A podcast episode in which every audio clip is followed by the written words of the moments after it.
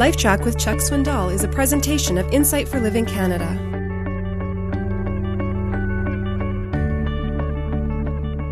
I don't know if any of you have ever done much hunting, or if you've been out in the open that much alone or with a small group, and you just got plain lost, and it's dark, and it starts to rain. It's frightening, and you don't have a clue how to get back. Squirrels ate all the crumbs you dropped on the way to get there, and Klutz that said he was going to bring a compass forgot it. Can't even see the stars. And suddenly somebody in your small group says, "Look, there's a light." Nobody in the group says, "Forget it. We're going over in this direction." Soon as there's light, we're going there. Why? It's hope. You're the light. In a very dark and depressing world, you're the light. Your hope in a hopeless generation. They fear all the things you once feared. It's cancer. Your heart is diseased. Death is near. Light gets me through that. We're the light. It also dispels darkness. When I graduated from high school, our family took a trip. My brother was gone by then, but my sister was still there. And Lucy and my mom and dad and I took a trip up to Colorado from Houston. We went up to Colorado and came down through New Mexico, and we stopped at Carlsbad Caverns. Ever been to Carlsbad Caverns? Back in those days, it was a big deal. Now that there's Disney World, it's Carlsbad Cavern. But back then, it was like you as a little kid, you just lived to go down to.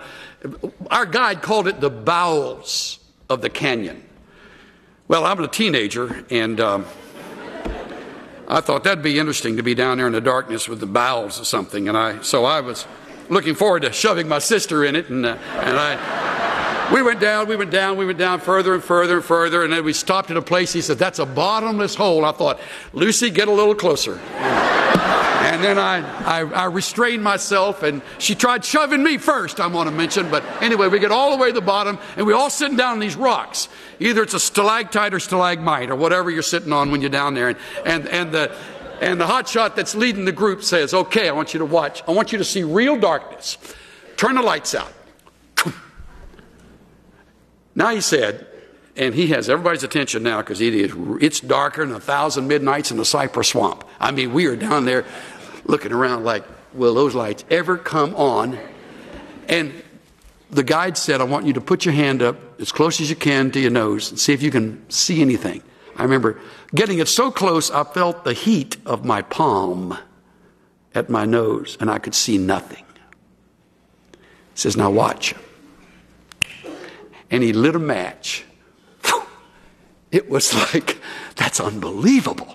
One little match in that vast cavern, the darkness was dispelled. The world lives its life in the canyon. They've never been out. You're the match. You're the light. You're the light at school. You're the light in the classroom. You're the light on the team. Let it shine. Dispels darkness.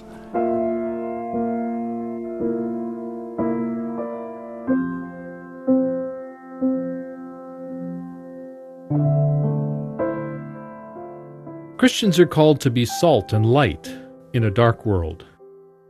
They notice Christ's life being lived out through you.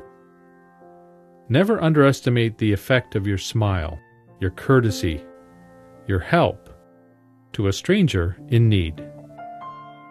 This is Steve Johnson of Insight for Living Canada. Listen to more of Chuck Swindoll's LifeTrac messages at LifeTrac.ca. LifeTrac, where life and truth meet.